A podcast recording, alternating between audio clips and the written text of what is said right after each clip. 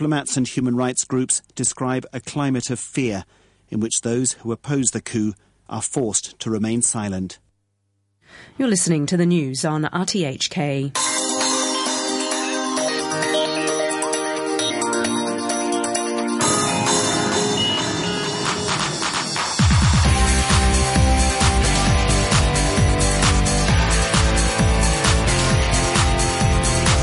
Good morning, three minutes after eight o'clock. Welcome to Money for Nothing here on Radio 3. I'm Brian Curtis.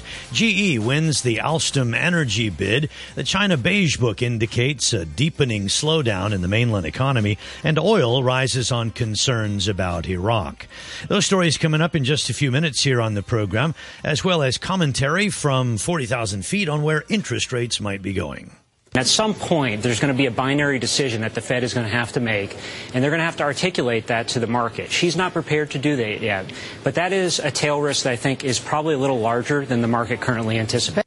That's Aaron Kennon from Clear Harbor, and he says that inflection point is coming. At the moment, of course, interest rates are at rock bottom lows get used to it. Even in the rate hike cycle, it's not going to be your father or grandfather's rate hike cycle. It's going to a lower destination. Look at the ECB. They're nowhere near a hike. They've got negative rates. I was just in Japan. They're going to do QE as far as the eye can see. And so we're in a world of globally easy monetary policy, and that's part of the policy is to keep investors in risk assets.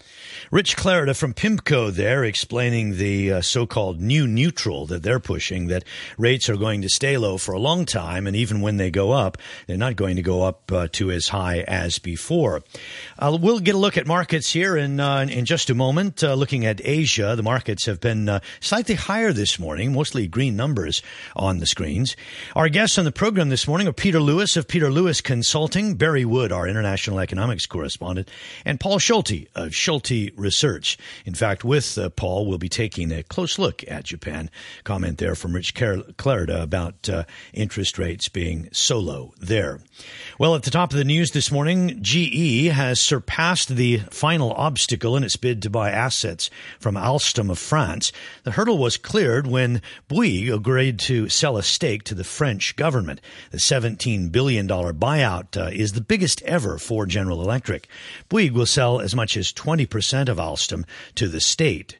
GE Chief Executive Officer Jeff Immelt won out over a bid by Siemens. Well, here at home, the financial secretary, John Tsang, has criticized some legislators for delaying a vote on the initial funding for two towns in the new territories. RTHK's Timmy Sung reports. Writing on his blog, Mr. Tsang said a backlog of around 50 funding applications had now built up. He said although there appears to be a point to adjourn the funding application and deal with other requests first, he questioned if the government should postpone projects every time there's opposition to them. The Financial Secretary said it's difficult for all government policies to receive the backing of 7 million people of Hong Kong, and politicians need to have the courage to make hard choices when presented with imperfect options. The development chief Paul Chan also wrote on his blog, insisting a villager's demand for no demolition and no clearance was not possible. He rejected claims that most of the land in the development zone were earmarked for luxury homes, saying the accusations were distorted and misleading. Timmy Sung reporting. Asian markets are higher this morning. In Australia, the ASX 200 up seven points. Uh, that's about uh, 15 one hundredths of a point. So up at 5408 for the ASX 200. In, in Seoul, the Kospi is up six points at 1974 and the Japanese market is higher. I don't have the cash read for you just at this moment, but futures had been up 50 points uh, throughout the morning. Well, the China Beige Book says that China's economic slowdown has deepened this quarter. It says capital spending is showing weakness and fewer companies are applying for credit. Half of the businesses reported higher investment, but that was the smallest proportion and the sharpest drop since the survey began 10 quarters ago. The report adds clarity to a picture of slowing growth. In the United States, jobs are being created, car sales are strong, and the stock market is booming. Well, it's at record highs, but all isn't well. Americans are spending less than they used to, and businesses have been investing below their historical norm. It's a new period, says PIMCO. It's a new neutral, and it means that we're no longer recovering from a crisis. The global economy is converging to trend rates of growth that'll be somewhat slower than in the old normal, but at least growing. But in order to keep this going, especially with this overhang of global leverage in 2014, we think central banks are going to be aiming for a lower neutral long run policy rate, and that will serve to stabilize How the system. Long? How long? Well, he says about three to five years. Uh, you can expect this kind of period where rates, uh, even when they do go up, they just don't go up all that high. Back to Mr. Kennon, who we heard from earlier uh, from Clear Harbor. He mostly agrees with that thesis, but he says a big question is looming. To what extent quantitative easing and generally global monetary policy over the last several years is truly impacting corporate demand and earnings growth. And so, you know, it's an overwhelming question that only after we return to a conventional monetary policy will we, will we know the answer to. And he highlights a big concern tied to low volatility. We also think that there is a level of complacency in the market that we're concerned about, that we need to be cautious about. If you take a look at, uh, for example, the S&P 500, we haven't had a correction in, in over two and a half years. So it's something that we're monitoring very closely. Again, uh, that is Mr. Kennon from Clear Harbor Asset Management. Well, investors will get another look this week at whether the trends in the United States are changing, whether consumer spending is picking up, whether business investment took a turn for the good in May. Most economists say that there has definitely been a big pickup from the first quarter, but the pickup will be fairly modest. Oil prices are higher this morning. Iraqi insurgents seizing territory along the nation's borders. Brent crude now $115 even. That's up about 20 cents. Our first guest this morning is Barry Wood, our international economics correspondent. Barry, good day to you. Good morning, So that's kind of the background. Uh, you know, you've got a lot of people scratching their heads about uh, uh, corporate earnings being fairly solid, the economy not really growing very fast, uh, and what to do with investments with uh, you know returns so low, with interest rates at zero. Um, so lots to talk about this morning as we look forward this week. What's the, what's uh, on your mind the most? Well, I think we've got some housing data this week uh, that should uh, show at least modest improvement in housing. You know, you've got to have housing uh, come along and join autos if we're really going to boost this recovery in the way that Janet Yellen thinks. I think that's what I've got my eye on. It's not a particularly busy week. We get a GDP uh, uh, revision for the first quarter. We know that's going to be a bad number, but uh, let's see what the housing sector is doing. With oil prices moving at this pace, uh, when will that have a major impact on the U.S. economy? Well, now that's a big question mark, and that uh, is troublesome. If, uh, in fact, the uh, oil price continues to go up, we're going to see higher gasoline prices, and that would restrain the U.S. economy. So far, gas prices are what a two-year high, but that is something that we've been able to accommodate. It hasn't been uh, it hasn't been a, a sudden shift in prices. It's been gradual. So I don't think as yet we're seeing any slowdown in consumer activity because of higher gas prices, but it's worrisome given all the situation that we talked about last week in Iraq. You know, last year the story really was that housing was recovering, and particularly in the second half of the year, you saw interest rates uh, uh, fairly, um, you know, they had been very low, and then they started to move up, and that shut down the rebound in housing. Um, you say that it'll look good this week, but I, I think that most signs are that it's gone through a very difficult period here in the last six months. That really, um, you know, people are, are preferring to rent; they just don't want to shell out all that money, and you know, it was private investors and private equity that bought up a lot of it. So I'm just wondering whether, you know, the oil price going higher will have the same effect that the interest rates going higher had on the housing market. Well, it certainly could, Brian, but uh, let's face it, uh, the banks are making it hard for a lot of people who would like to buy homes to get a mortgage. Okay. You know, it is it rates are low, but they have crept up in the last 3 months and it is particularly difficult to get a loan. So you're in that You know, camp in that that. sense- so let me just uh, uh, query you on that. You're in the camp that says that it's mainly the regulation that is impeding it. That it's the banks being very um, reluctant to make loans rather than a lack of demand that has slowed the housing market. That's correct. That's where I'm at. Uh, this is um, this is something that is an anomaly in this kind of recovery, particularly when you're this many years after the uh, recovery has supposedly begun. housing has always led the way down and led the way up, and it certainly hasn't led the way up this time.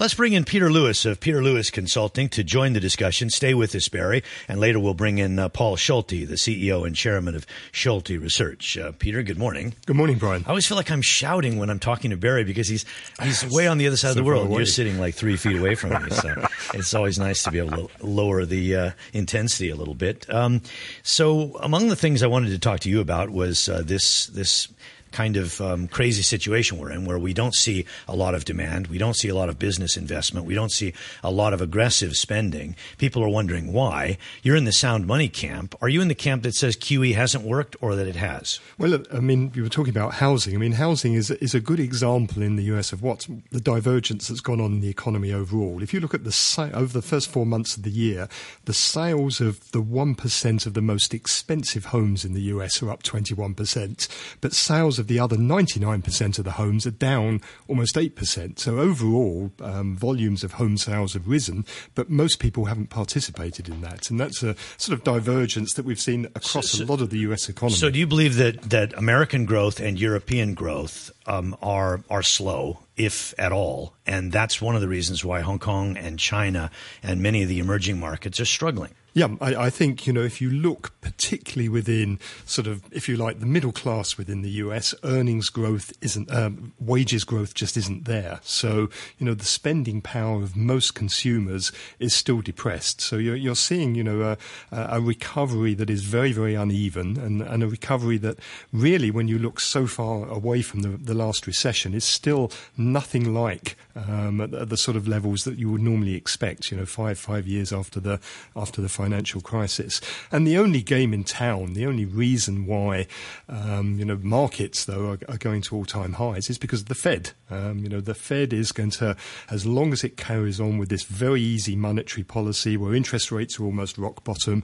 it's driving all sort of risk premiums out of the market. We're seeing volatilities at record lows. We're seeing risk-taking activities at, you know, uh, becoming more and more enhanced in that type of environment. Barry, one of those comments that I played there uh, by uh, um, you know, the guests uh, from Bloomberg, uh, they were worried about complacency, worried about the low volatility and the low volumes.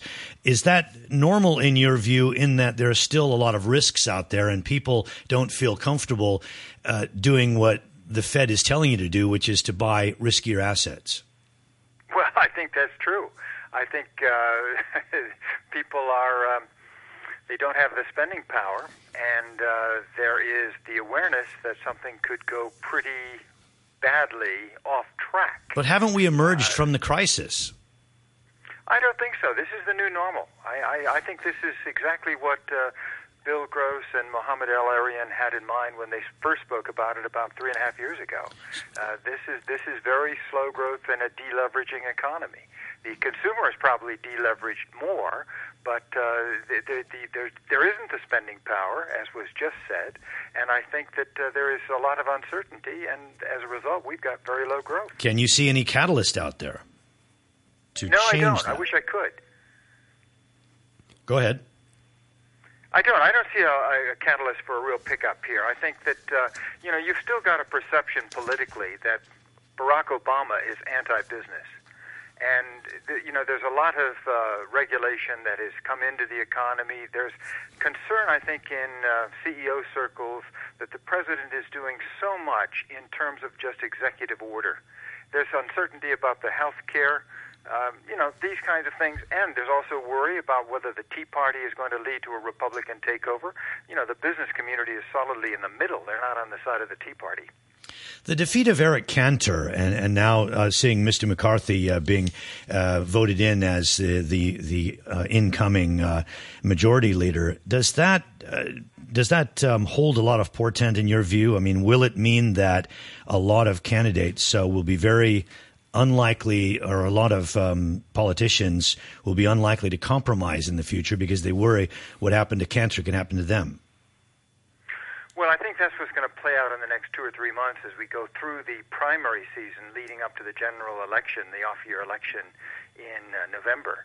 And there is worry, and I think that um, th- this was an object lesson for the Republicans. Uh, that if, if I mean, after all, Eric Cantor was not exactly a liberal figure, and yet he was seen by people in that district, not too far from Washington D.C., as favoring amnesty for all the immigrants. So, you know, we're not going to see any immigration legislation for a while, and I think the president goes on his back foot because he's been pressing that so hard. So the polarity that we saw in the past um, is going to get even worse.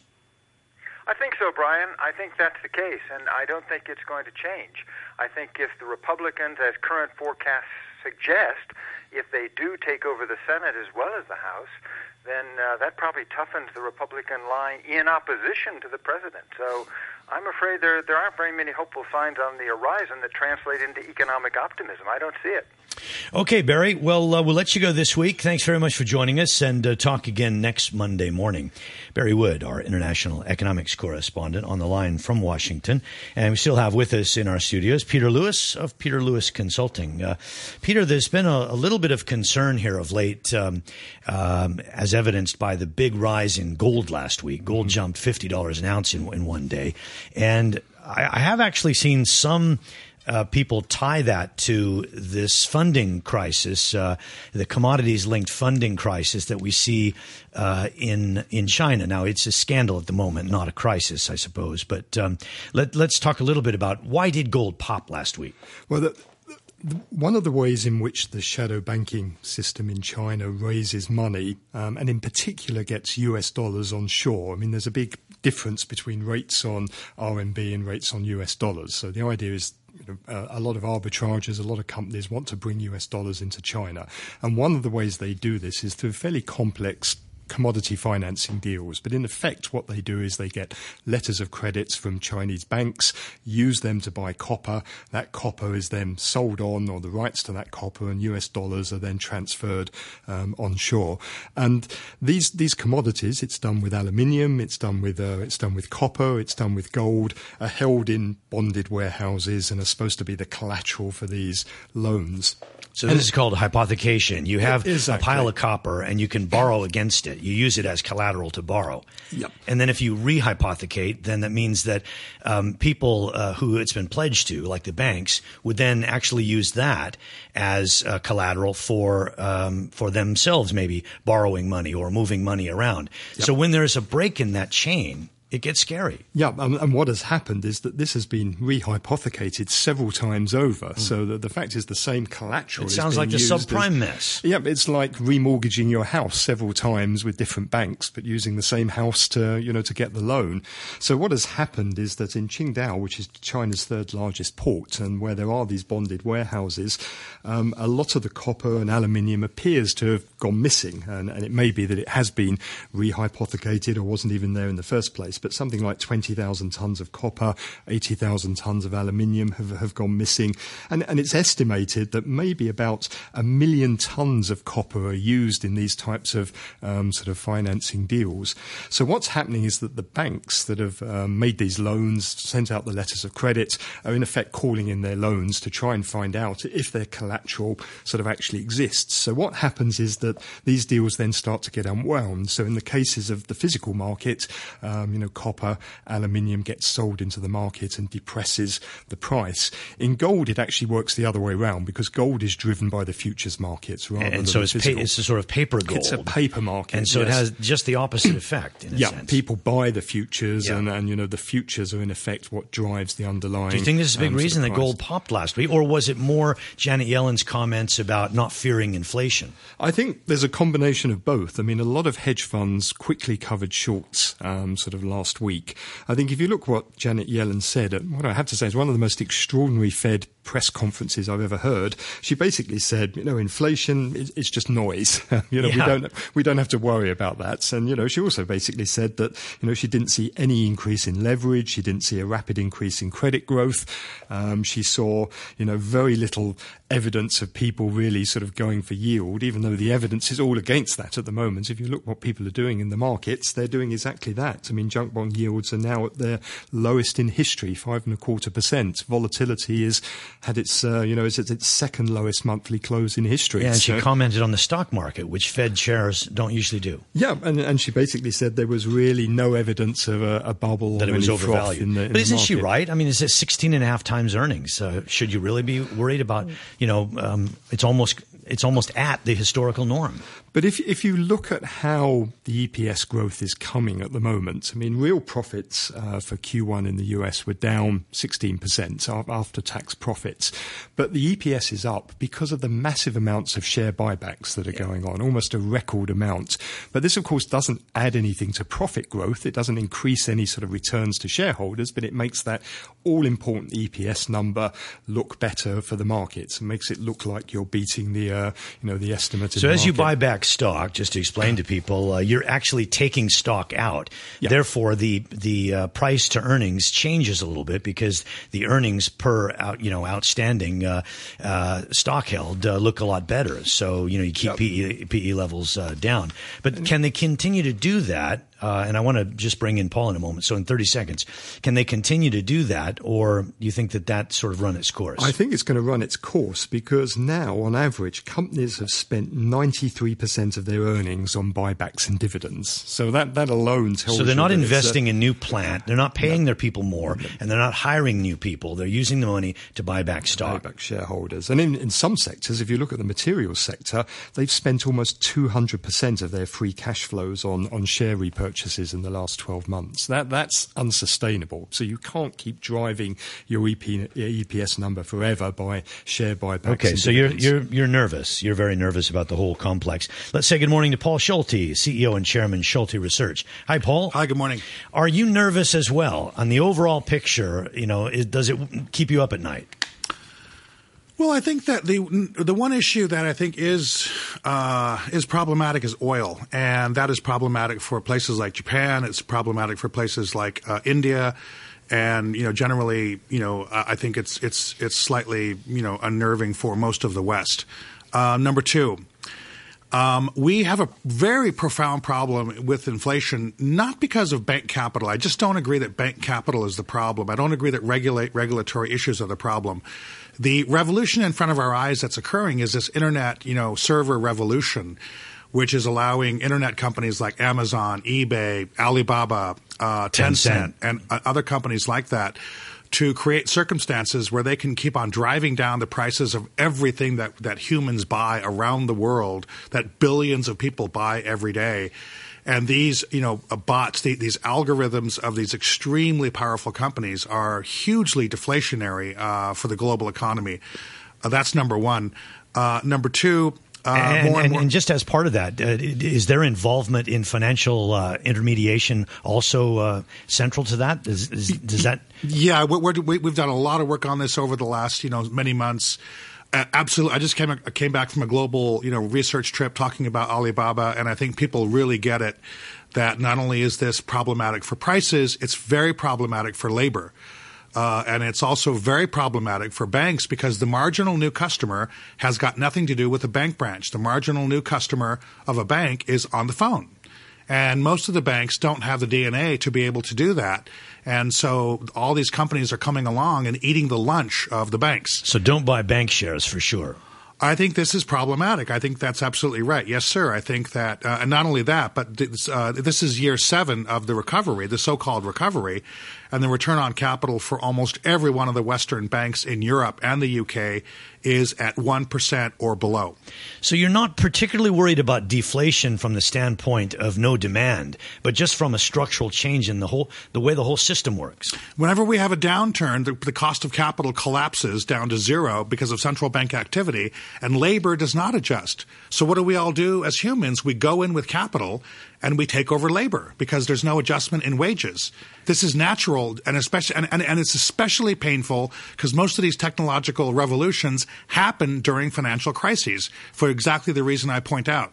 And so, this is why we're seeing this stealth, you know, um, this remarkable stealth uh, activity uh, which affects the banks, which is affecting um, you know shipping, which is affecting uh, transportation with 3D printing. Th- the 3D printing revolution is happening in front of our eyes. So we have a bank issue, we have a 3D issue, we have an Amazon, Alibaba issue, and we have a human labor issue where more and more human labor is being replaced by technology. So this is profoundly deflationary. Everything is being disrupted. We sometimes think of disruption as good because it seems like progress, it seems like uh, productivity, but when it leads to nobody being able to get a job, then we've got a problem. Indeed, yeah, that that was Janet Yellen's comment on Thursday. I think. well, I think that's shut I think my that's, mouth. I, I think that's exactly the issue. I think that's it. Well, Peter, I mean that that's a scary picture. Um, are we overreacting? Is it more cyclical than secular, or is Paul right? Is this a, a big game changer? It's, it's, we're not going back. I think there have been some very, very fundamental changes in the way in which the global economy works, um, the the way in which um, you know employment and wages work. I mean, Alibaba. You, we, we, mentioned Alibaba. Every time there is competition to Alibaba, they drive the price down even lower. And, and Alibaba is two percent of China's uh, sort of GDP, so it has an enormous, in, enormous impact. But on, but don't know, they at some point, Paul, have to uh, like if you look at Amazon, um, they just spend, spend, spend. They keep prices low. If they ever try to raise prices, they won't be successful, right? So at some point, won't those companies run out of gas?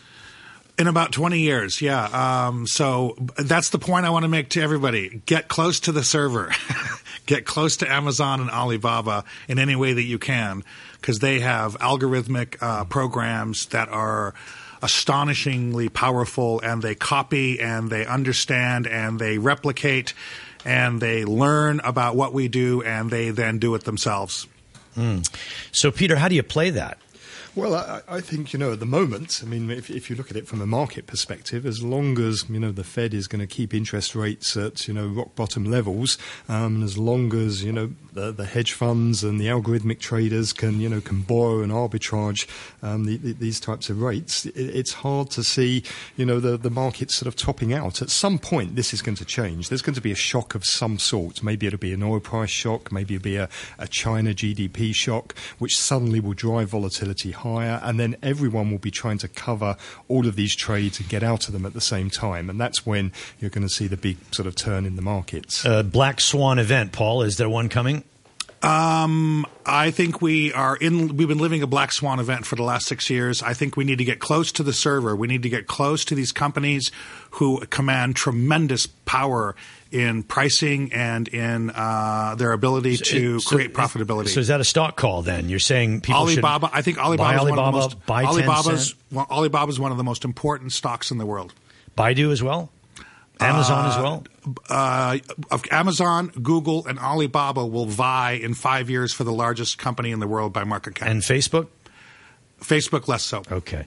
All right. We're out of time. Uh, interesting discussion. Uh, as usual, I want to have you guys on. Uh, so thanks very much. Paul Schulte from uh, Schulte Research and Peter Lewis of his own firm as well, Peter Lewis Consulting.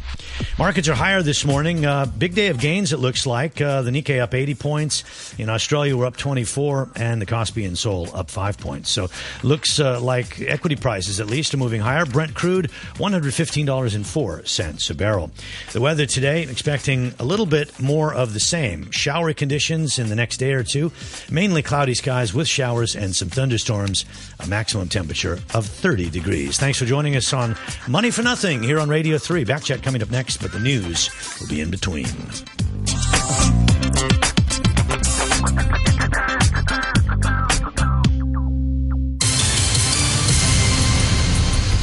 Let's get a news update at 8:32. Here's Samantha Butler. Over 700,000 people have now voted in an unofficial referendum on political reform. Electronic voting opened on Friday and yesterday 15 polling stations were set up across the territory for the day. People are being asked to choose from three proposals of electing the chief executive by public nomination. Beijing has dismissed the poll as a farce while the SAR government says it has no legal basis. The organizer, Occupy Central, has urged the government not to ignore people's demands for genuine universal suffrage. However, However, speaking to RTHK this morning, China specialist Mark O'Neill says he fears a confrontation is on the horizon. We were